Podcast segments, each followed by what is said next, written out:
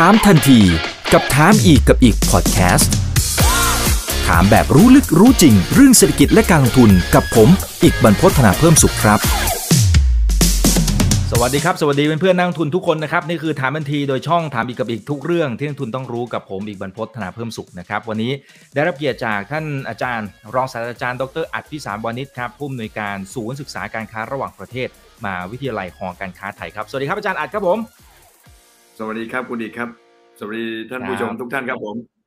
ครับวันนี้อาจารย์มาสะเท่เลยนะครับนะฮะผมแซวอาจารย์นอกรอบนะครับว่าเหมือนนักร้องเลยนะฮะวันนี้ที่เรียนเชิญอาจารย์เข้ามาเนี่ยเพราะว่าโอ้มันมีมันมีหลายประเด็นที่ผมว่าน่าสนใจมากๆในช่วงนี้มันต้องเป็นบอกว่าเป็นปีแห่งมรสุมอะนะฮะจบเรื่องนั้นทีเรื่องนี้เข้ามาแทรกเรื่องนี้อาจจะยังไม่จบอีกเรื่องนึงมาละนะฮะซึ่งวันนี้ที่เรียนเชิญจะมาคุยนะครับก็จะเกี่ยวข้องกับวิกฤตเรื่องของการขาดแคลนอาหารนะครับซึ่งแน่นอน หลงหลังจากที่มันมีสงครามรัสเซียกับยูเครนนะครับอาจารย์จริงๆอาจารย์เตือนไว้นะเตือนไว้ตั้งแต่รอบสองรอบที่แล้วที่เราคุยกันนะครับบอกเฮ้ยอันเนี้ยต้องระวังนะไม่แน่เหมือนกันมันอาจจะเกิดวิกฤตที่ซ้ำซ้อนกลับขึ้นมาได้อีก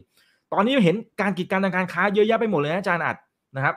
ที่น้องๆในทีมก็ส่งมาให้ผมเนี่ยตอนนี้มี 14 ประเทศมี 14 ประเทศที่ใช้มาตรการกีดกันทางการค้าที่เกี่ยวข้องกับอาหารนะครับ อินเดียวันนี้เอาอีกแล้วนะฮะบอกว่าจำกัดการส่งออกน้ำตาลไอสัปดาห์ก่อนหน้านู้นนะฮะบอกจำกัดในเอ่อห้ามส่งออกข้าวสาลีอะอาจารย์อัดตอนนี้เราพูดได้ชัดๆหรือยังว่าเรากำลังเจอวิกฤตขาดแคลนอาหารในระดับโลกฮะพูดได้หรือยังฮะเราถ้าต้องต้องบอกว่าคุณคุณอีกกำลังหมายถึงเรานี่คือใคร ถ้าเราคือประเทศเอ่อแอฟริกา ประเทศที่จนๆน่ะเจอแล้วนะแต่ถ้าคุณอีกบอกว่าเราคือเราคือประเทศไทย ผมว่าเรายังไม่ไม่เจอวิกฤตอาหาร แต่เราเจอวิกฤตเรื่องราคาสินค้ามากกว่า เราเพราะเรากินข้าวส่วนใหญ่ข้าวเราก็ผลิตเยอะ มันไม่มีทางที่ประเทศไทยจะไม่มีข้าวกิน ไม่มีทางหรอก แต่ว่าจากวิกฤตอาหารเนี่ยมันทำให้เราเนี่ยต้องจ่ายแพงขึ้นทำไม เพราะในอาหารเนี่ยมันไปทำหน้าที่อยู่สองสามเรื่องหนึ่งอาหารที่ว่าเวลาเราพูดถึงวิกฤตอาหารเนี่ย มันเป็นพูดถึงวิกฤตอาหารของคน วิกฤตอาหารสัตว์ และพลังงานทางเลือก สินค้าเกษตรมันทำหน้าที่อยู่สองอย่างนะครับสามอย่างนะครับ ซึ่งพวกนี้ก็จะเป็นพวกข้าวสาลีข้าวโพดบะข้าวบาเร่มเมล็ดทานตะวันเล็บซิดพวกนี้รัสเซียยูเครนเนี่ยผลิตเยอะแล้วก็ส่งออกเป็นอันดับต้นๆด้วยนะครับในกรณีของเมล็ดทานตะวันเล็บซีดเนี่ยยูเครนเนี่ยส่งออกอันดับหนึ่งนะผมดูเล่นๆคร่าวๆแล้วเนี่ย ที่ตัวเลขคือเขาหายไปจากสี่ห้าตัวที่ผมพูดถึงประเภทสินค้าเกษตรเนี่ยไม่ว่าจะเป็นข้าวสาลีข้าวโพดเมล็ดทานตะวันถั่วเหลืองเนี่ยหายไปจากตลาดโลกสิบถึงสามสิบเปอร์เซ็นโดยเฉพาะยิ่งข้าวสาลี อันนี้เฉพาะรัสเซียยูเครนนะ เพราะรัสเซียยูเครนเนี่ยส่งออก 30 ของโลกรวมกัน และผู้ผลิตรายใหญ่อันหนึ่งก็คือที่ที่คุณอีกพูดถึงเมื่อกี้นะที่เป็นอินเดีย ก็ผลิตอันดับสองของโลกรองจากประเทศจีนนะก็ไม่ส่งออกเหมือนกัน เพราะนั้นคุณอีกถามว่า จะเจอวิกฤตอย่างนี้ไหม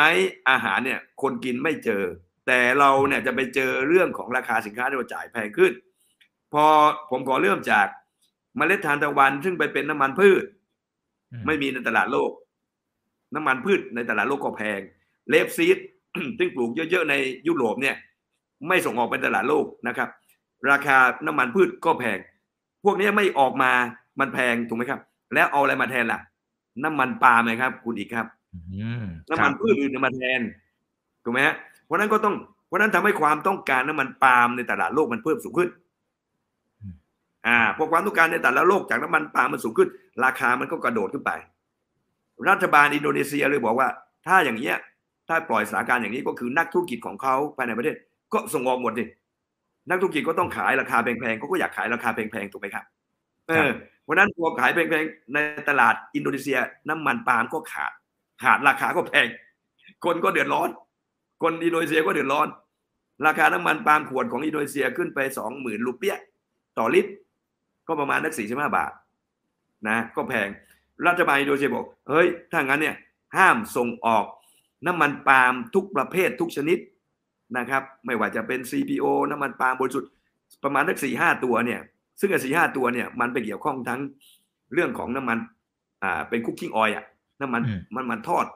มันหรอไปเกี่ยวข้องกับไบโอดีเซลของเขาไปเกี่ยวข้องกับผลิตภัณฑ์ที่ไปเกี่ยวข้องกับ oleochemical แต่พอมาอ่าวันที่ยี่สามวันจันทร์ที่แล้วเนี่ยไม่ใช่วันจันทร์เนี่ยเขาก็บอกเขาไม่ส่งออกแล้วเอ้ยเขาเขาไม่ห้ามส่งออกแล้วเพราะว่าสถานการณ์มันกลับเข้ามาปกติแล้วก็คือข้างในเขาคนข้างในเขาไม่เดือดร้อนนะอันนี้เป็นยุทธศาสตร์ที่สำคัญ แต่น้ำมันปาล์มเราอย่าบอกเอ้ยแล้วแล้วไปเกี่ยวข้องกับ ข้องอะไรกับน้ำมันปาล์มบ้านเราที่เราเดือดร้อนที่เราต้องจ่ายจ่ายขวดละเจ็ดสิบาท ต่อขวดต่อลิตรอะผมจะบอกท่านผู้ชมทั้งหลายที่นั่งอยู่ตรงนี้ว่า น้ำมันปาล์มบ้านเราเนี่ย มันถูกไปอิงกับน้ำมันปาล์มในอินโดนีเซียกับมาเลเซียนะครับ เพราะว่าอินโดนีเซียเป็นผู้ผลิต 60%ของโลก แล้วก็ส่งออกรายใหญ่ของโลกด้วย เพราะนั้นพออินโดนีเซียเพิ่มลดของเขาเนี่ยลูกบอลของเขากลิ้งไปกลิ้งมาเนี่ย เราจะสะเทือนทันทีเพราะเราเป็นรายเล็กประมาณสักสามเปอร์เซ็นในในตลาดโลกนะครับเห็นไหมมันโยงกันไปหมดเลย พออินโดนีเซียทำนบไม่มีละทำนบของน้ำมันปาล์มไม่มีเนี่ยทุบทิ้งน้ำมันปาล์มของอินโดนีเซียทะลักเข้าไปในตลาดโลก ราคาน้ำมันปาล์มสดบ้านเรานะครับ ที่เราเรียก FFB FFB เนี่ย Fresh Food Bun เนี่ยนะครับลดลงทันทีเลยเห็นไหม ถูกประโยงอันนี้กรณีที่เป็นน้ำมันปาล์มที่ไปเกี่ยวข้องกับหลายส่วน คนไบโอดีเซลนะครับและก็ oleochemical คุณอิกจำได้ไหมท่านผู้ชมจำได้ไหมครับว่า บ้านเราเนี่ยจะปรับจากไบโอดีเซลจาก B7 เป็น B3 จะปรับนะ อืมครับแต่แต่เหมือนข่าวออกมาเป็นแบบนั้นอินโดนีเซียวิ่งสวนทางนะ B30 เป็น B50 อืมอ่า เป็น B B30 เป็น B50 เพราะนั้นราคาน้ำมันที่มันสูงขึ้นขนาดนี้เนี่ยอินโดนีเซียไม่สะเทือนนะ เพราะว่าเขาใช้ B30 เป็น B50 เอ้าเขากล้าจ่ายแพงๆเหรอน้ำผลปาล์มสดมันแพงเขามีผลผลิตเยอะเขามีผลผลิตเยอะในประเทศเขาอะเขาเลยเคยดึงน้ำมันปาล์มสดมา ดึง CPO น้ำมันปาล์มดิบมา เพื่อไปทำเป็นไบโอดีเซลได้เพิ่มขึ้นเพื่อลดภาระค่าใช้จ่ายของประชาชน นะครับในภาวะที่น้ำมันมันแพง ตอนนี้ก็ใช้ B30 นะกำลังจะขึ้นเป็น B50 oleochemical ใช้ผลิตภัณฑ์ที่พัฒนามาจาก CPO และ CPKO นะครับหลายตัวเพื่อจะเป็นสารตั้งต้นของการทำผลิตภัณฑ์ bio ผลิตภัณฑ์ bio ผลิตภัณฑ์ oleochemical มีอะไรล่ะ มี cosmetic มีเครื่องสำอาง มีมาการีน มีเนย มีผงซักฟอก มียาสีฟันเยอะแยะไปหมดเลย อันนั้นพวกนั้นเป็นสารตั้งต้นของไปทำผลิตภัณฑ์พวกนี้ก็ก็ทำให้เดินต่อได้ เพราะว่าผลิตภัณฑ์ก็ถูก แต่บ้านเราเนี่ยของมันไม่พอใช่ไหมของมันไม่พอความต้องการไบโอดีเซลของเรายังมีอยู่ แต่ว่าต้นทุนที่มันแพงขึ้นเนี่ย มันเลยมีความจำเป็นที่ต้องลดการใช้ของแพงลง มันเลยทำให้เป็น B7 เหลือ B3 ตรงเนี้ย อยากจะฝากผ่านทางรายการว่า ถ้าประเทศไทยอยากจะทำให้ไบโอดีเซล ไม่แพงนะฮะซึ่งต่อไปน้ำมันปิโตรเลียมมันแพงเรื่อยๆ เพราะมันน้ำมันมันขาดนะครับ หรือใครอาจจะแย้งว่าต่อไปก็อาจจะใช้ปิโตรเลียมลดลงเพราะไปใช้ EV หมดแล้วก็ก็ก็ก็ถูกนักนั่นก็ถูกนั่นแหละครับนะถ้าใครอยากจะให้ไบโอดีเซลมันเกิดขึ้นในประเทศไทย หรือเราเป็นประเทศที่สามารถจะทำผงซักฟอก ยาสีฟันมาการีนเนย cosmetic นะฮะในยุโรปเนี่ยต้องการน้ำมันปาล์มนะฮะที่จากเปลือกซึ่งเขาเรียก CPKO นะครับ kernel palm oil เนี่ยเยอะมากเพื่อไปทำเครื่องสำอางถ้าเราอยากจะทำแบบนี้นะเราต้องไปคิดว่าเรามีน้ำมันปาล์มดิบพอที่จะส่งออก และเราจะผลิตเท่าไหร่ เพื่อจะใช้ภายในประเทศ และเพื่อจะผลักดันให้อุตสาหกรรมไบโอดีเซล เพื่อไม่ให้ประชาชนเดือดร้อน และส่งให้ผลิตภัณฑ์ oleochemical เนี่ยนะครับ ส่งไปขายในตลาดโลกด้วยนะครับ อันนี้คือโจทย์ใหญ่นะผมว่ารัสเซียยูเครนเนี่ย มันเป็นกระจกสะท้อนบานใหญ่มากนะครับ อันนี้พูดน้ำมันถูกไหมก็เกี่ยวข้องกับพูดไพรสิเพราะมันเป็นตัวดึงมันเหมือนกัน ตัวดึงมันเหมือนกัน ดึงยังไงอีกอะคุณดิถั่วเหลืองเนี่ยถั่วเหลืองเนี่ยมันทำหน้าที่ถั่วเหลืองข้าวโพดนะครับ ข้าวสาลี มันทำหน้าที่อยู่สามเรื่อง ก็คือทำหน้าที่ในการเป็นอาหารคน อาหารสัตว์ และก็พลังงานทางเลือก น้ำมันน้ำมันถั่วเหลืองนะครับ ในอาร์เจนตินาไปทำเป็นไบโอดีเซลด้วยเห็นไหมฮะมันก็ดึงกันดึงกับดึงกับปางเราอะมันไปพร้อมกันหมดเลยเห็นไหมครับ น้ำมันของข้าวสาลี ข้าวโพดถั่วเหลืองข้าวถั่วเหลืองกับข้าวโพดเนี่ย เจ็ดสิบเปอร์เซ็นถั่วเหลืองกับข้าวโพดเจ็ดสิบเปอร์เซ็นวิ่งไปสู่อุตสาหกรรมอาหารสัตว์อ่าอีกยี่สิบเปอร์เซ็นเนี่ยไปเป็นอาหารคน อีกสิบเปอร์เซ็นไปเป็นพลังงานทางเลือก ส่วนข้าวสาลีที่อินเดียแบนนะครับ ที่อินเดียแบนเนี่ยไปเป็นอาหารคนเสียเจ็ดสิบไปเป็นอาหารสัตว์เสียยี่สิบไปเป็นพลังงานทางเลือกสักสิบกลมๆแบบนี้แล้วกัน แล้วมาเกี่ยวข้องกับวิกฤตอาหารในประเทศไทยอย่างไร ก็เพราะว่าผมเลยบอกว่ามันไม่ได้เจอจากที่เราไม่มีของกินและไม่มีข้าวกินไม่มีอาหาร ผมจะผมคิดว่าประเทศไทยไม่น่าจะเห็นแบบนี้แต่ประเทศไทยเนี่ย เราต้องนำเมื่อกี้บอกว่ากากเอ่อเมล็ดถั่วเหลืองและกากถั่วเหลืองเนี่ยครับมันก็ไปเป็นคุกกิ้งออยล์อ่าคุกกิ้งออยล์คือน้ำมันทอด เมื่อกี้น้ำมันขวดบ้านเราเจ็ดสิบบาท แพง วัตถุดิบมันแพง ก็ต้องไปโยกไปเป็นนำเมล็ดถั่วใช้เมล็ดถั่วเหลืองเป็นน้ำมันทอด แต่เมล็ดถั่วเหลืองมันก็แพง เพราะว่าอาร์เจนตินามันไม่ส่งออกขอไปนะท่านอาร์เจนตินาไม่ส่งออก ใช้มันไม่ถูกป่ะครับอาร์เจนตินาท่านไม่ส่งออก ท่านไม่ส่งออกนะเราทำให้ราคาในตลาดโลกมัน เพราะอะไร เพราะอาร์เจนตินาเนี่ยเป็นผู้ผลิตเบอร์สามของโลกเบอร์สามของโลกหนึ่งอืมบราซิล สองอเมริกาสามอาร์เจนตินา แต่แม้ว่าเขาเป็นผลิตเบอร์สามนะเขาส่งออกเมาได้ถั่วเหลือง อันดับหนึ่งเขาส่งออกกากถั่วเหลืองอันดับหนึ่งกากถั่วเหลืองไม่ได้ถั่วเหลืองเมื่อกี้ไปคุกกิ้งออยน้ำมันทอดไม่ได้ถั่วเหลืองวิ่งไปเป็นกากถั่วเหลืองนะเพื่อไปเป็นอาหารสัตว์ ส่วนกากถั่วเหลือง อาร์เจนตินาก็เป็นผู้ส่งออกหลักก็ไปสู่อาหารสัตว์ ซึ่งเราผลิตเมาได้ถั่วเหลืองน้อยมาก สามหมื่นตันอืมสามหมื่นคตัรับนเม็ดถั่วเหลืองปลูกในบ้านเราสามหมื่นตัน แต่ความต้องการที่จะไปหล่อเลี้ยงในอุตสาหกรรมอาหารสัตว์นะหมูเห็ดเป็ดไก่นะฮะนะครับ ต้องกินอาหารสัตว์หลากหลายมาก มีกากถั่วเหลืองอยู่ในนั้น เพราะฉะนั้นเราต้องการอยู่ประมาณ 6 ล้านตันทั้งเมล็ดทั้งกาก ซึ่งสถานการณ์ที่มันแพง มันทำให้เราต้องจ่ายตังค์แพงขึ้น ไม่ต้องสงสัยว่าทำไมวันเนี้ยไข่ไก่ก็แพงอืมหมูเนื้อแดงก็แพง เนื้อไก่ก็แพง เข้าใจยังไง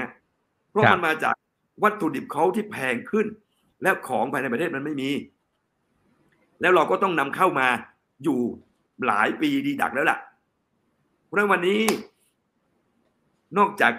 เมื่อกี้ผมพูดถึงยูเครนรัสเซียเป็นกระจกบานใหญ่ที่สะท้อนให้กับประเทศไทย หลายเรื่องหลายราวที่เราเห็นแล้วเนี่ยต้องมาปรับแล้วล่ะ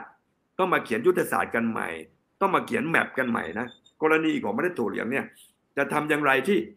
จะต้องผลิตเพิ่มละคุณจะอยู่บริษัทหนึ่งที่นำเข้าอย่างเดียวบริษัทหนึ่งนำเข้าอย่างเดียว เสียเงินตราต่างประเสียเงินตราก็ไปให้ต่างประเทศอย่างเดียว ผมว่ามันอยู่ไม่ได้นะเพราะฉะนั้น ประเทศไทยก็ต้องกลับมาพูดถึงเรื่องของการส่งเสริมและผลักดันให้มีการปลูกเมล็ดถั่วเหลืองมากขึ้นในบ้านเรา แต่โจทย์มันก็คือว่า มีคนถามผมเยอะว่าทำอะไรดีเนี่ยทำอะไรดีทำอะไรดี ผมว่าง่ายๆในการทำธุรกิจก็คือว่า ไปดูว่าเราอะนำเข้าสินค้าอะไรมาบ้างแล้วก็ทดแทนตรงนั้นแหละ ปุ๋ยอืมเราก็นำเข้าร้อยเปอร์เซ็นต์เมล็ดถั่วเหลือง เราก็นำเข้าเกือบร้อยเปอร์เซ็นต์เก้าสิบห้าเปอร์เซ็นต์ นำเข้าหลักๆก็มาจากบราซิล และอาร์เจนตินานะครับ ข้าวโพดความต้องการปีละแปดล้านตัน แต่เราผลิตได้ประมาณสักสี่สี่ถึงห้าล้านตัน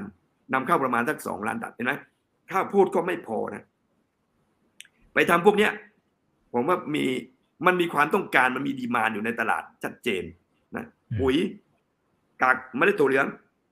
ข้าวโพด แล้วก็อีกหลาย ๆ ตัวที่เราต้องนำเข้า ถ้าเรามีนโยบายทดแทนการนำเข้า และส่งเสริมภาคการผลิต ประเทศไทยจะจะลดเงินตราต่างประเทศไปได้เยอะเลย แต่อืมแต่ก็คือว่า เอ๊ะ ผมเป็นคนคิดคนแรกเหรอ ไม่จริงอะ คนอื่นเขาก็คิดได้ แต่ว่าบ้านเราเนี่ย ต้นทุนในการผลิตมันแพง ทุกอย่างมันแพงไปหมดเลยอะค่าแรงก็แพง ค่าปุ๋ยก็แพง ปุ๋ยเนี่ย วันเนี้ยต้องกลับมาคิดเรื่องของอะไรนะ โครงการปุ๋ยแห่งชาติแล้วนะอืมต้องกลับมาคิดแล้วนะ ไม่อย่างนั้นเนี่ยไอ้ปุ๋ยเนี่ยมันเป็นต้นทุนของการผลิตสามสิบเปอร์เซ็นต์นะคุณอีกครับหลังจากวันที่ยี่สี่กุมภาน่ะปุ๋ยเนี่ยมันเป็นต้นทุนสามสิบเปอร์เซ็นของของภาคเกษตรทั้งหมดเอ่อคุณถ้าคุณอีกจำได้เนี่ย หลังจากวันที่ยี่สี่กุมภาซึ่งเป็นวันที่เริ่มต้นของรัสเซียบุกยูเครนเนี่ยอืมประมาณเดือนหนึ่งเนี่ยมีบริษมีบริษัท ปุ๋ยเนี่ย ใหญ่ของโลกเลยออกมาเตือนว่า เดี๋ยวเราโลกเนี้ยเราคือโลกเนี้ยจะเจอวิกฤตอาหารฟู้ดคริสิสนั่นเป็นครั้งแรกที่ผมได้ยินคำว่าฟู้ดคริสิสผมเลยสงสัยว่าเอ๊ะมันจะเกิดได้ยังไงอ๋อมันเกิดเพราะว่ารัสเซียไม่ส่งปุ๋ย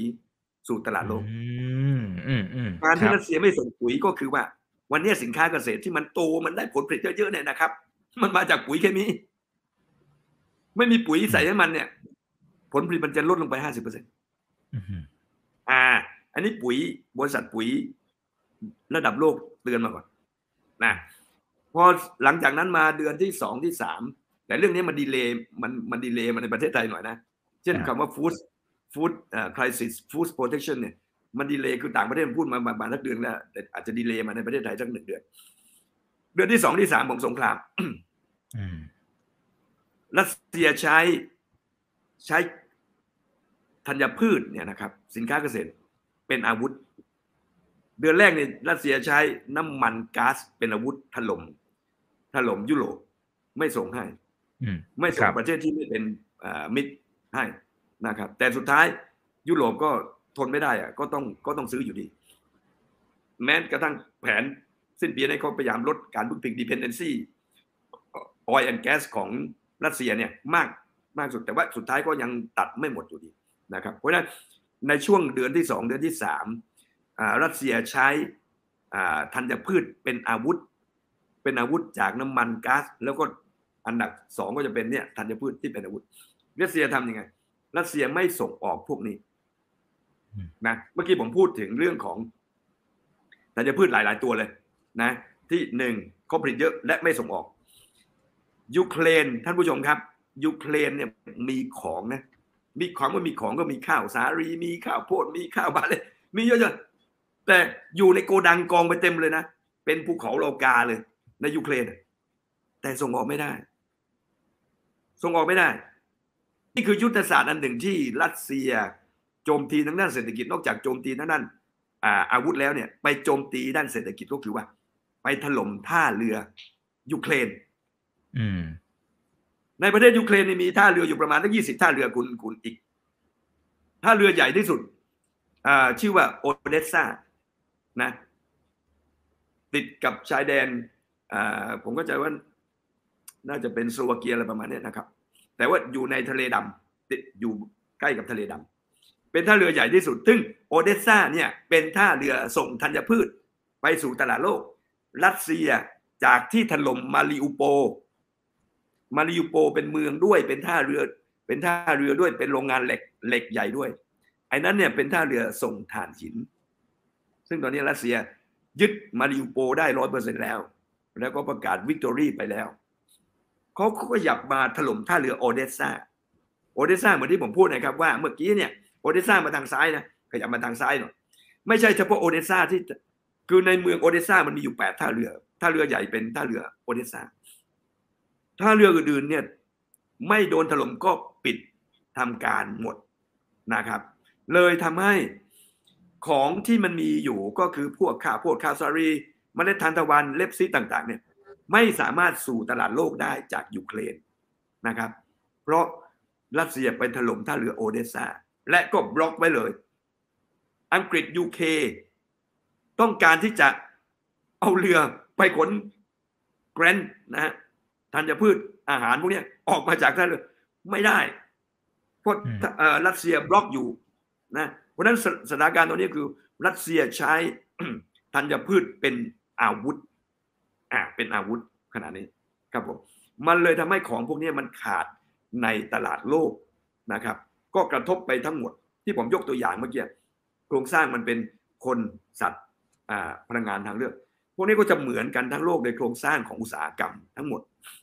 นะมันเลยกระทบไปทั่วโลกที่เจอสภาวะขณะนี้ โลกกำลังเจอสภาวะสองเรื่องก็คือ food crisis และ inflation crisis วิกฤตราคา วิกฤตอาหารนะในแอฟริกาเจอสองวิกฤต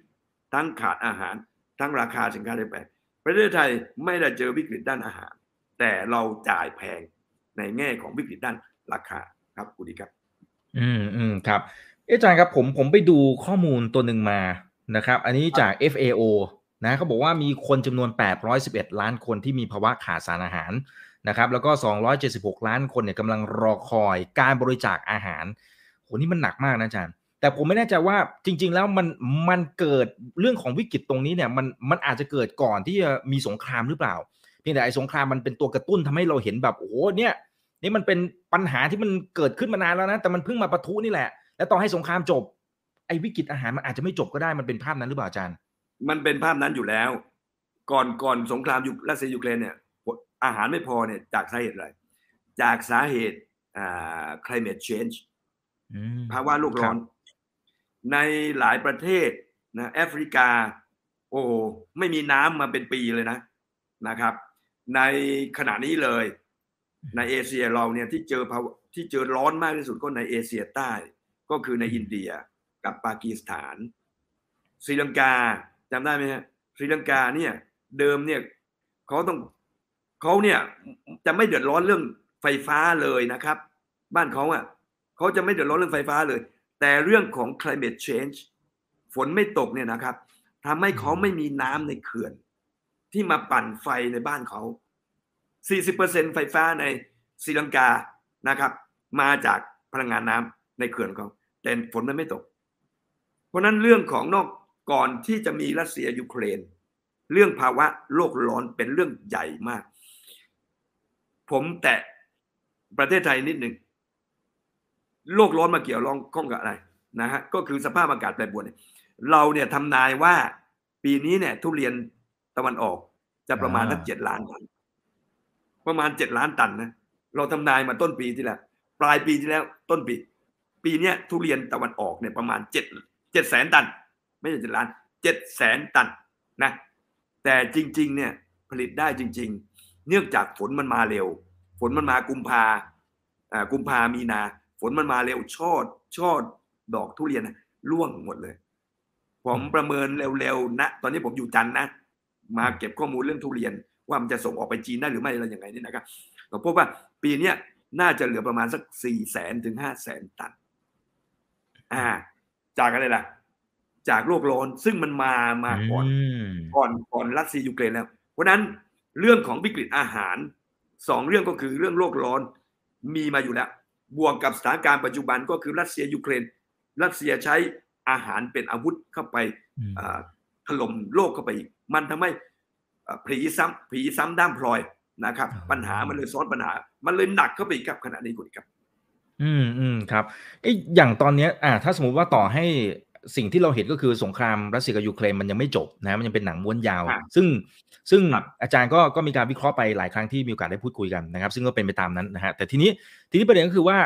ถ้าสมมติสถานการณ์มันยืดเยื้อจริงๆนะครับแล้วตอนนี้ครับเราเริ่มเห็นแต่ละประเทศนะครับอาจารย์เขาเริ่มมีการประกาศแบนนู่นแบนนี่แบนการส่งออกนู่นนี่นั่นอะไรต่างๆเนี่ยโอ้โหอย่างนี้อย่างนี้สถานการณ์เลวร้ายที่สุดที่อาจารย์พอจะ วิเคราะห์ให้เห็นภาพได้ว่า เอ้ยถ้ามันอย่างนี้ไปเรื่อยๆเนี่ย มันจะเกิดอะไรขึ้นครับอาจารย์ ก็ก็ราคาสินค้าจะทั้งแพทั้งหมดขึ้นเลยไปไหมรื่อฮะอืม จริง ๆ ที่คุณอีกพูดถึง 14 ประเทศเนี่ย นะมากกว่าผนั้นมเหรคิดอว่าไอ้นั้นที่ที่ประกาศนะอันนั้นที่ประอ๋อที่ประกล้าจะประกาศนะ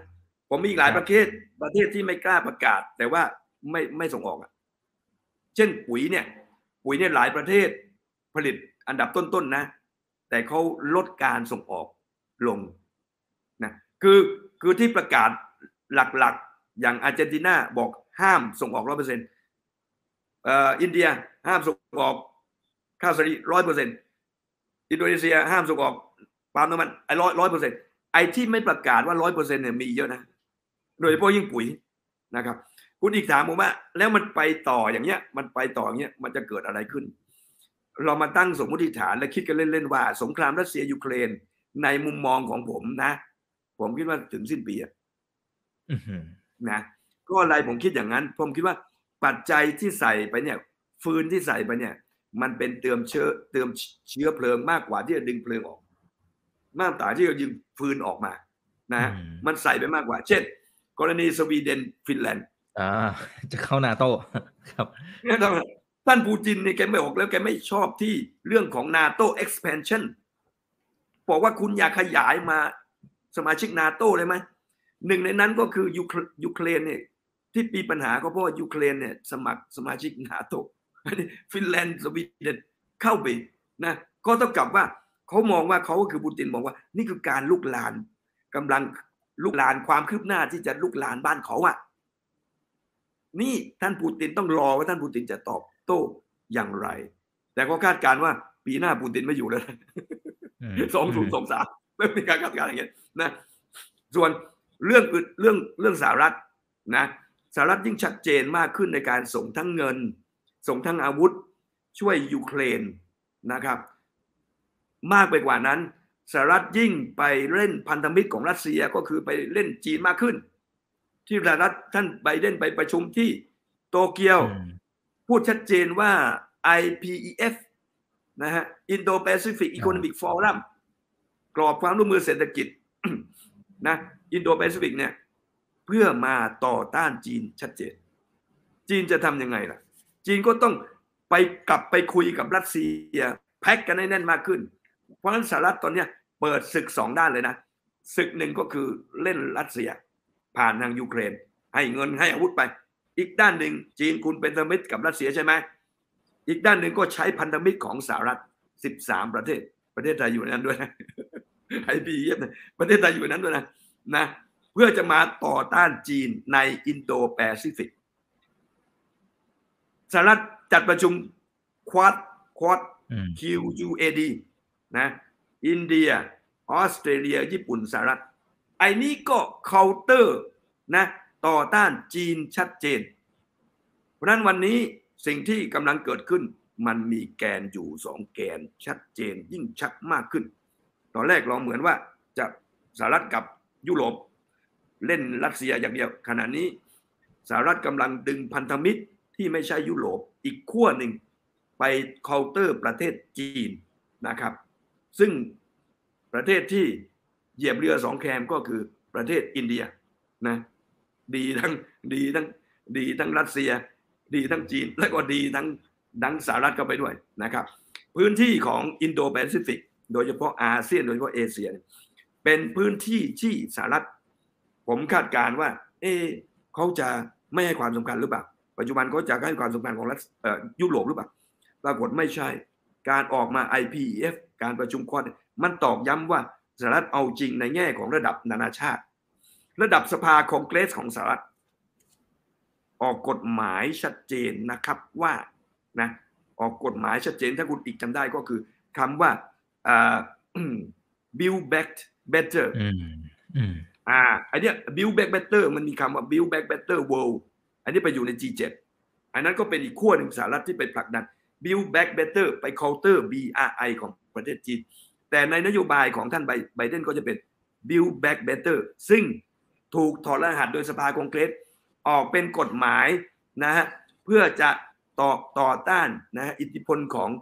นโยบาย BRI ของประเทศจีนชัดเจนนะเพราะนั้นสรุปก็คือว่าผู้บรรยาผมคิดว่ามันน่าจะดำเนินต่อไปจนถึงสิ้นปี ด้วยเหตุผลของทั้งรัสเซีย เหตุผลของประเทศจีนต้องแบ่งว่าประเทศโลกเนี่ยต้องเลือกข้างแล้วล่ะครับคุณอีกครับ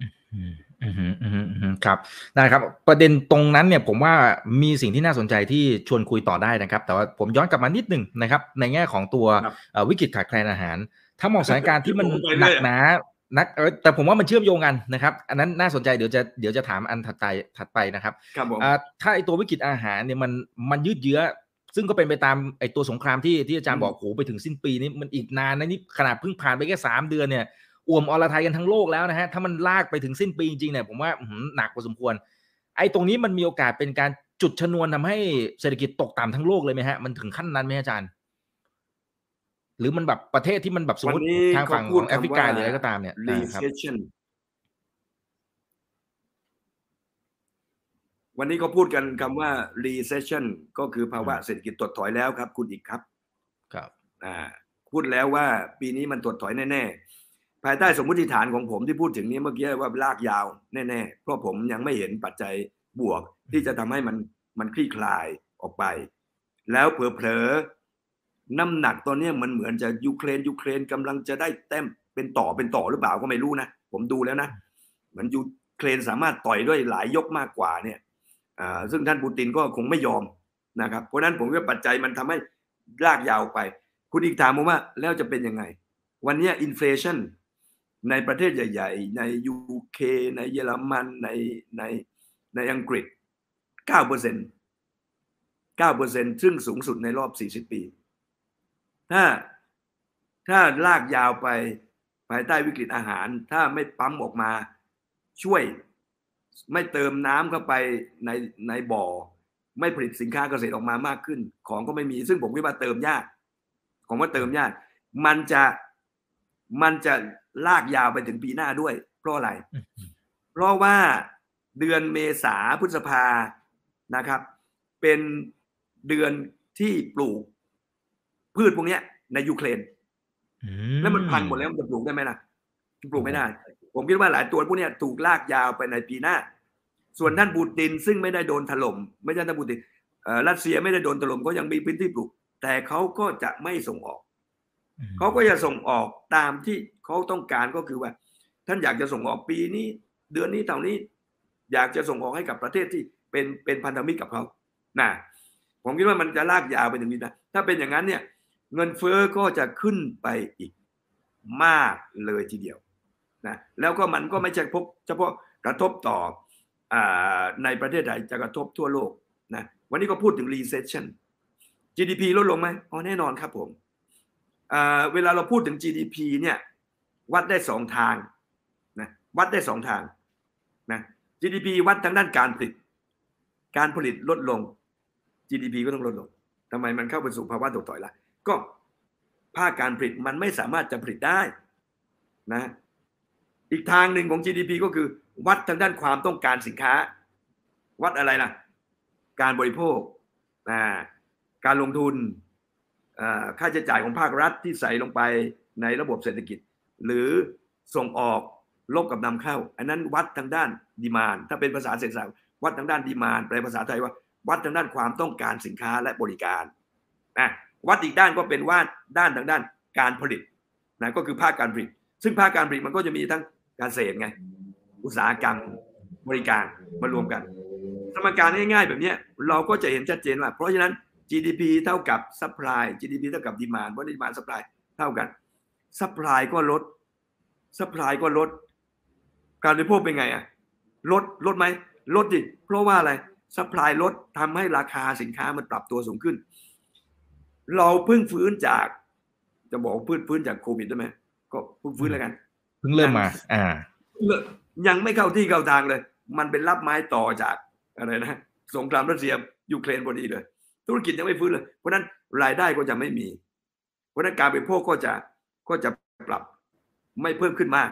นะสุดท้ายก็ทั้งดีมานทั้ง supply ก็ทำให้ GDP มันลดลงเขาก็เลยปรับ GDP ลดลง IMF เพิ่งปรับเป็นเดือน April ก็คือเดือนเมษานะปรับลงทุกตัวเลย ปรับทุกประเทศผมคิดว่าหลังจากนี้สองสามเดือนน่ะ IMF กับ World Bank น่าจะต้องปรับลงไปแล้วก็อืมในเดือน ในเดือนในไตรมาสสองของของจีนน่ะมันมีส่วนผสมมันไตรมาสสองตัวเลขเศรษฐกิจจีนน่ะผมประเมินว่าน่าจะลดลงกว่าที่คาดการไว้ด้วยเหตุผลสองเรื่องก็คือหนึ่งอ่าจาก supply supply chain ของอุตสาหกรรมมัน shock shock จากตรงเนี้ยที่ผมที่เราพูดกำลังพูดถึงเนี่ยแล้วก็ช็อตจากเรื่องของ Zero COVID ของเขานะเพราะฉะนั้นไตรมาสสอง GDP จีน เราน่าจะเห็นว่ามันปรับตัวลดลงกว่าที่คาดการเอาไว้ เมื่อกี้เราพูดถึง food crisisพอเดี๋ยวผมพูดไปผมได้คำว่า supply chain ใช่ มันเป็นโยงห่วงโซ่การผลิตทั้งหมดเลยในอุตสาหกรรมพวกเนี้ยมันไปเกี่ยวข้องกันหมดเลยนะเพราะฉะนั้นผมว่าประเทศไทยในอนาคตเนี่ยจะต้องต้องต้องทำยังไง เสนอสองเรื่องผ่านทางรายการบุญอีกแล้วกันก็คือครับวันนี้จะต้องมามาคิดถึงเรื่องการพึ่งพิงตนเองให้มากขึ้น ในหลาย ๆ อุตสาหกรรม มานั่งคิดกันว่าจะพึ่งพิงตนเองอย่างไรนะครับ อันที่หนึ่ง อันที่สองอ่า global value chain ของโลกที่เราไปเข้าไปเกี่ยวข้องด้วย ไม่ว่าจะเป็นอ่ายางพารานะครับไปล้อรถยนต์ ไม่ว่าเป็นเป็นอาหาร ไม่ว่าจะเป็นอ่าอุตสาหกรรมเครื่องใช้ไฟฟ้า พวกเนี้ยเดิมเนี่ยมันไปก่อนก่อนรัสเซียยูเครนเนี่ยมันไปเกี่ยวเกี่ยวขอเกี่ยวกับฝั่งของจีนหรือฝั่งสหรัฐอ่าธุรกิจพวกเนี้ยต้องกลับมานั่งคิดแล้วนะ ว่า ต่อไปเนี่ยมันจะแยกเป็นสองแกนของโลกอย่างด้นห่วงโซ่การผลิต ที่เราเรียก global value chain นะ supply chain ของโลกเนี่ย ถ้าผมไปเกี่ยวกับผลิตภัณฑ์ของผมอุตสาหกรรมผมผมไปไปพ่วงอยู่กับจีน ผมจะส่งไปสหรัฐสหรัฐมันอาจจะสหรัฐขั้นอาจจะกีดกันของของเราก็ได้ หรือระบบที่เราใช้อยู่สหรัฐอาจจะไม่ยอมรับว่าใช้จากระบบ CIPS ของประเทศจีน เราก็อาจจะปรับมาใช้สวิตช์ที่สหรัฐกับยุโรปทำลำบาก เพราะฉะนั้นสองเรื่องนี้ผมคิดว่า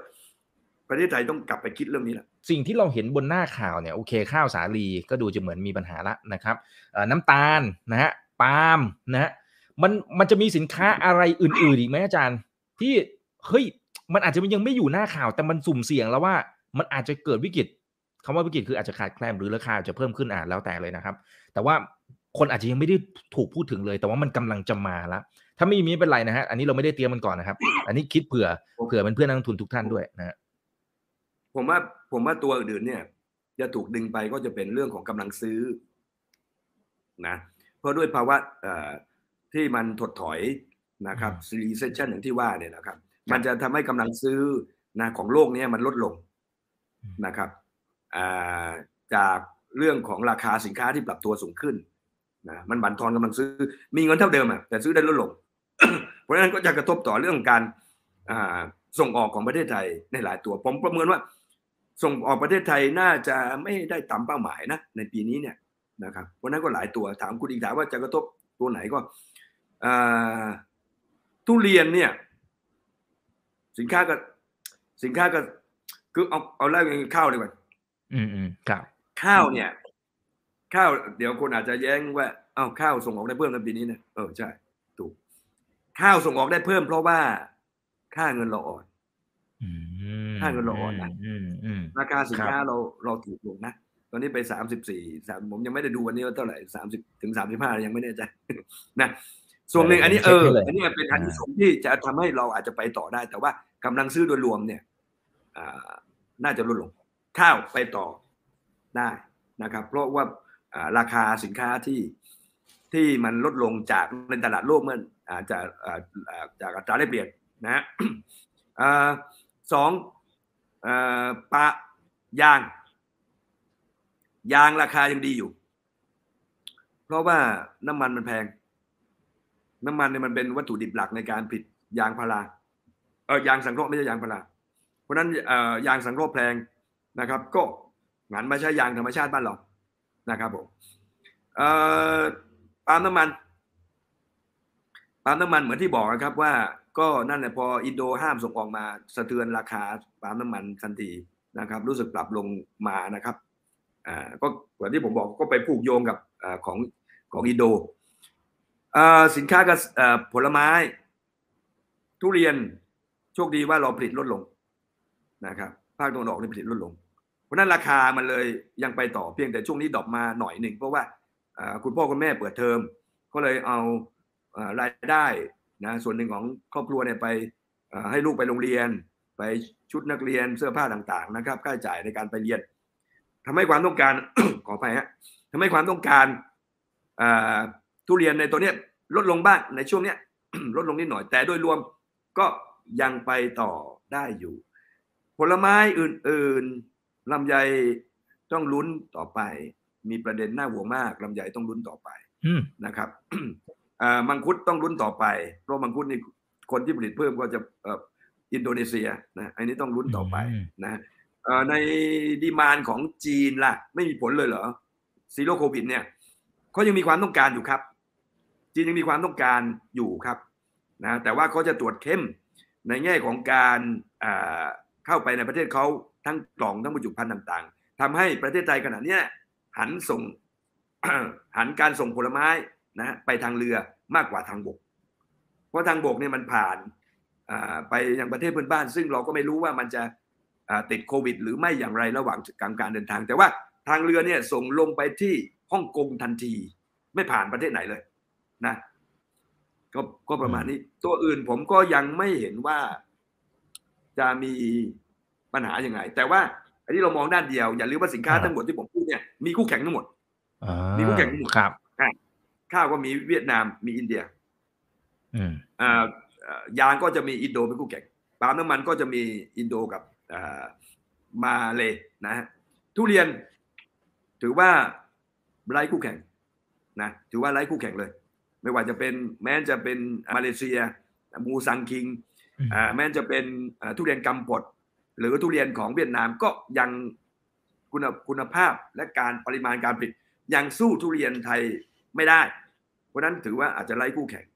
เลยก็ได้ในกรณีของทุเรียนนะครับ ส่วนสินค้าตัวอื่นก็มีมันสำหลังผมว่าก็ไปได้ดีนะผมว่าขณะนี้สามตัวที่น่าจะไปได้ดีก็จะมีทุเรียนนะครับ แล้วก็มันสำปะหลังแล้วก็แล้วก็ยางแล้วก็ยางนะฮะซึ่ง ทุเรียนก็แซงหน้าส่งออกข้าวข้าวไปแล้ว ปัจจุบันนะครับ อืม อืม ครับผม เอ่อเมื่อสักครู่นี้อาจารย์ก็มีแชร์มาได้นะครับ ครับครับได้ครับ อ่าอาจจะเป็นเรื่องของสัญญาณด้วยนะครับ อ่า ที่อาจจะดูเหมือนชนชนกันนิดหนึ่งนะฮะเอ่อแต่แต่อาจารย์ครับคือโอเค เมื่อสักครู่นี้อาจารย์มีเสนอนะครับ ผ่านเมื่อสักครู่นี้ไปละนะครับ ข้อเสนอแนะอะไรต่างๆเนี่ยนะครับ แต่ว่าเออถ้าถ้ามองตรงเนี้ยในเมื่อประเทศไทยจริงๆแล้วก็เป็นอู่ข้าวอู่น้ำ พอสมควรนะครับ โอเค ในบ้านเราภายในประเทศเนี่ยมันอาจจะไม่มีประเด็นอะไรมากมาย ยังคงมีวัตถุดิบอะไรยังเพียงพออยู่ แต่โอเค ราคาเพิ่มขึ้นนะอันนั้นก็ก็เป็นอีกประเด็นหนึ่งนะครับแต่มันสามารถพลิกวิกฤตตรงนี้เป็นโอกาสในการส่งออกอะไรบางอย่างในบ้านเราได้ไหมฮะ แล้วก็อาจจะใช้ตรงนี้แหละนะฮะเป็นครัวของโลกอะไรก็ตามที่เราบอกเราประกาศไปตั้งนานแล้วเนี่ยนะครับอาจใช้จังหวะตรงนี้แหละ ในเมื่อตอนนี้มันปัญหามันขาดแคลนอาหารในระดับโลกเนี่ย ตรงนี้มันมันพอที่จะเห็นช่องว่างในมุมนี้ได้บ้างไหมครับอาจารย์ ผมว่าผมว่าตัวหนึ่งก็คือข้าวข้าว แต่ว่าข้าวเราเนี่ย คือไม่ใช่ไม่ใช่เฉพาะข้าวนะทุกตัวเลย แต่ว่าผมคำว่าทุกตัวหมายถึงว่ามีปัญหาร่วมกันทุกตัว ก็คือเรื่องต้นทุน ข้าวเนี่ยข้าวเนี่ยในเมื่อมันเป็นฟู้ดคริสิสมันน่าจะส่งออกข้าวได้มากขึ้นหรือเปล่าเพราะในตลาดมันขาดนะในตลาดมันขาด แต่เวลาเราพูดถึงตระกูลข้าวทั้งหมด ข้าวโพด ข้าวสาลีข้าว ในผลผลิตนะเจ็ดสิบเปอร์เซ็นเนี่ยในโลกนี้นะ ผลิตข้าวโพดสี่สิบเปอร์เซ็นข้าวสาลีสามสิบเปอร์เซ็นและมาตามด้วยข้าวสักยี่สิบเปอร์เซ็นตนะความต้องการก็เป็นข้าวโพดนะข้าวโพด ข้าวสาลีและก็ข้าวนะเพราะนั้นเราเห็นว่าถ้าเราจะเป็นเอ๊ใช้ข้าวเป็นโอกาสในการดีมานมันไม่ถึงกับมากขนาดนั้น อันที่หนึ่งเมื่อเทียบกับอีกสองสามตัวนะ okay. อันที่สองก็คือว่า ข้าวไทยมันมีคู่แข่งนะคู่แข่งหลัก ๆ ข้าวไทยก็คืออินเดีย และเวียดนาม เมื่อก่อนเวียดนามเป็นคู่แข่งหลักข้าวไทย ตอนนี้เวียดนามก็โอเค เป็นคู่แข่งอยู่นั่นแหละคู่แข่งเพิ่มขึ้นก็มาเป็นคู่แข่งอินเดีย อินเดียเวลาส่งออกข้าวเนี่ยเราพูดถึงข้าวบาสมาติ เป็นข้าวหลักของอินเดียไม่ใช่ อินเดียส่งออกทั้งบาสมาติ และนอนบาสมาติบาสมาติท่านผู้ชมครับ ก็คือข้าวที่เป็นข้าวเมล็ดผอมๆเรียวๆอะเวลาถ้าใครไปอินเดียเนี่ย จะกินข้าวหมกไก่ของอินเดียนะข้าวหมกแพะข้าวหมกแพะไม่มีไม่มีข้าวหมกไก่ข้าวหมกแพะ มันก็จะเป็นล้วนมากเลยล้วนล้วนล้วนล้วนหรือเป็นข้าวขาวของเขาเนี่ยในในโรงแรมในในอาหารเช้าเนี่ยมันจะเป็นข้าวล้วนมากเลย อินเดียไม่ใช่ส่งเฉพาะข้าวบาสบาสมาตินะอินเดียส่งข้าวนอนบาสมาติด้วยเพราะฉะนั้นเราจะใช้โอกาสว่า เอ๊ในโลกมันขาดอาหารเนี่ย เราน่าจะส่งได้มากขึ้นนะทำจะทำอย่างนั้นได้ไหม ผมก็จะทำได้ถ้าเราเราทำให้ข้าวเนี่ยมันมีมันมีความต่าง มันมีความต่าง ที่ตรงกับความต้องการของตลาด แต่มันอาจจะไม่ทันในขณะนี้ก็ได้นะ เพราะเราไม่ทำให้มันต่างมาตั้งแต่ต้นนะ ในจีนเนี่ย เดิมเราเป็นคลองตลาดข้าวในประเทศจีนนะ ปัจจุบันจีนไปซื้อข้าวของเวียดนาม คุณอีกอาจจะบอกว่าจีนกับเวียดนามไม่ถูกกันก็สุดเศรษฐกิจกับการเมืองจีนกับเวียดนามไม่เกี่ยวกันก็แยกออกจากกัน การเมือง การเมืองเวียดนามเนี่ย อิงสหรัฐ Market Share ที่ Market Share ของสินค้าที่ส่งออกไปของเวียดนามไปไปตลาดโลกเนี่ยอันดับหนึ่งคือสหรัฐสามสิบสี่สิบเปอร์เซ็นต์นะ เพราะฉะนั้นจีนอาจจะไม่ชอบ แต่ว่า ในแง่ของการเมือง แต่ว่าเรื่องเศรษฐกิจ จีนก็ยังนำเข้าข้าวของเวียดนาม จีนนำเข้าข้าวเออจีนนำยางพาราวัตถุดิบยางพาราของประเทศจีนเออของเวียดนามเข้าไปผลิตเป็นล้อรถยนต์เข้าผลิตเป็นถุงมือ ยางเข้าผลิตเป็นหมอนยางพารานะเพราะนั้นเนี่ยสิ่งที่เราทำก็คือว่า วันนี้มันต้องกลับมานั่งคิดกันอย่างจริงจังในหลาย ๆ เรื่องแล้วล่ะว่า เฮ้ยมันทำแบบเดิมๆไม่ทันนำเข้าก็นำเข้ามาอย่างไรอย่างนั้น ไม่ไม่ต้องคิดกันว่า เอ้ย จะลดการนำเข้าอย่างไร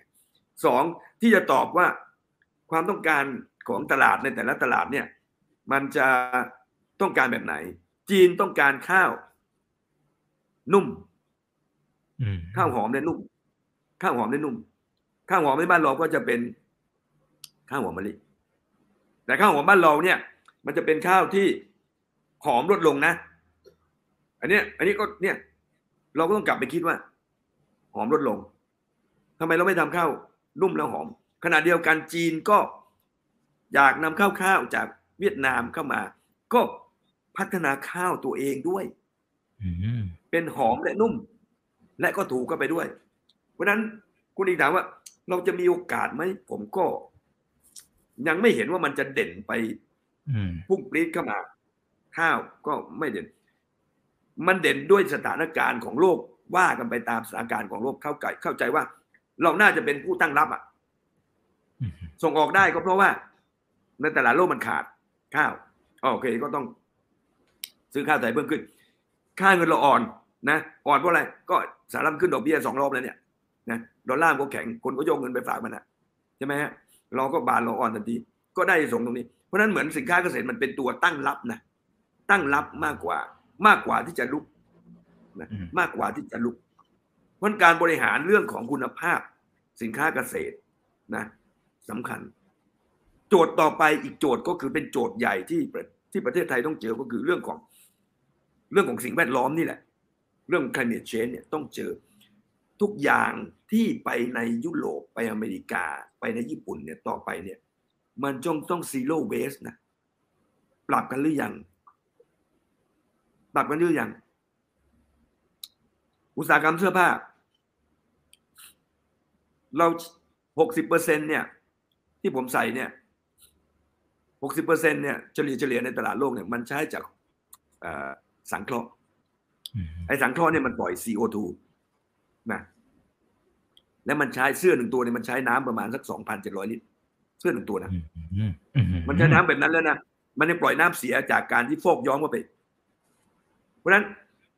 อุตสาหกรรมอยู่เดิมๆไม่มีทางนะผมไม่แน่ใจประเทศไทยนะ ใครมีข้อมูลประเทศไทยแชร์ผมด้วย แต่ขณะนี้ในกรณีเสื้อผ้า เวียดนามขยับขับเคลื่อนเป็น อุตสาหกรรมเสื้อผ้ารักโลก รักโลก ลดการใช้ fiber synthetic เส้นใยสังเคราะห์ทำไมเขาต้องปรับตัวอ้าวก็เขาต้องส่งไปยุโรปเขาต้องส่งไปอเมริกา ไม่งั้นไม่ปรับตัวเนี่ยเขาไปไม่ได้ครับ เพราะฉะนั้นถามคุณอีกว่ามีโอกาสไหมผมว่าไม่ทันนะ ไม่ทัน เพราะขึ้นอยู่กับตลาดขนาดนี้มากกว่า มากกว่าที่เราทำเป็นตัวเป็นข้าวเหมือนที่ผมบอก ยางพาราส่งออกได้เพราะว่า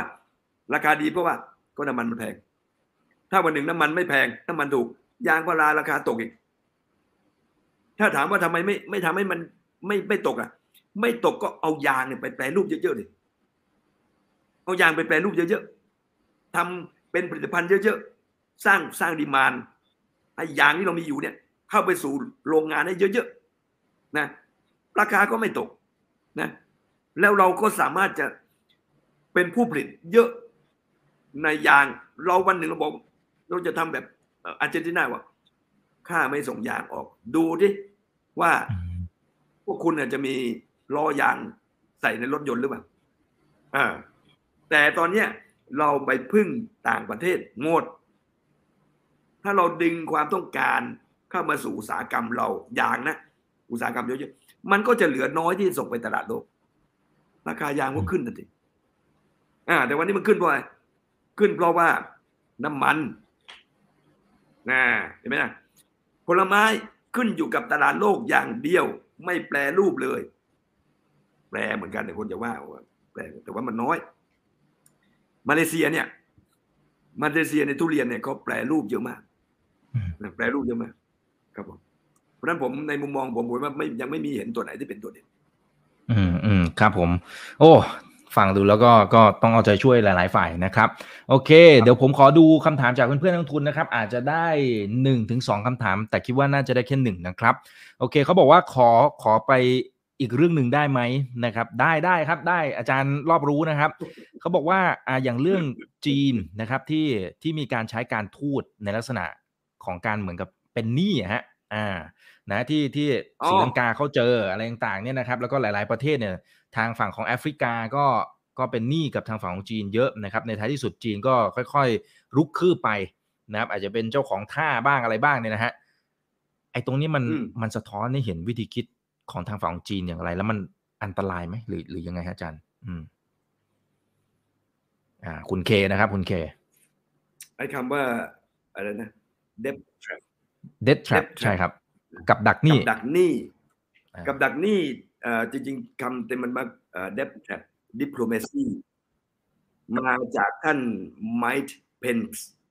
รองประธานาธิบดีในสมัยท่านทรัมป์เป็นคนเรียกกรณีที่ไปกู้เงินของประเทศจีนเข้ามา ถามว่าซึ่ง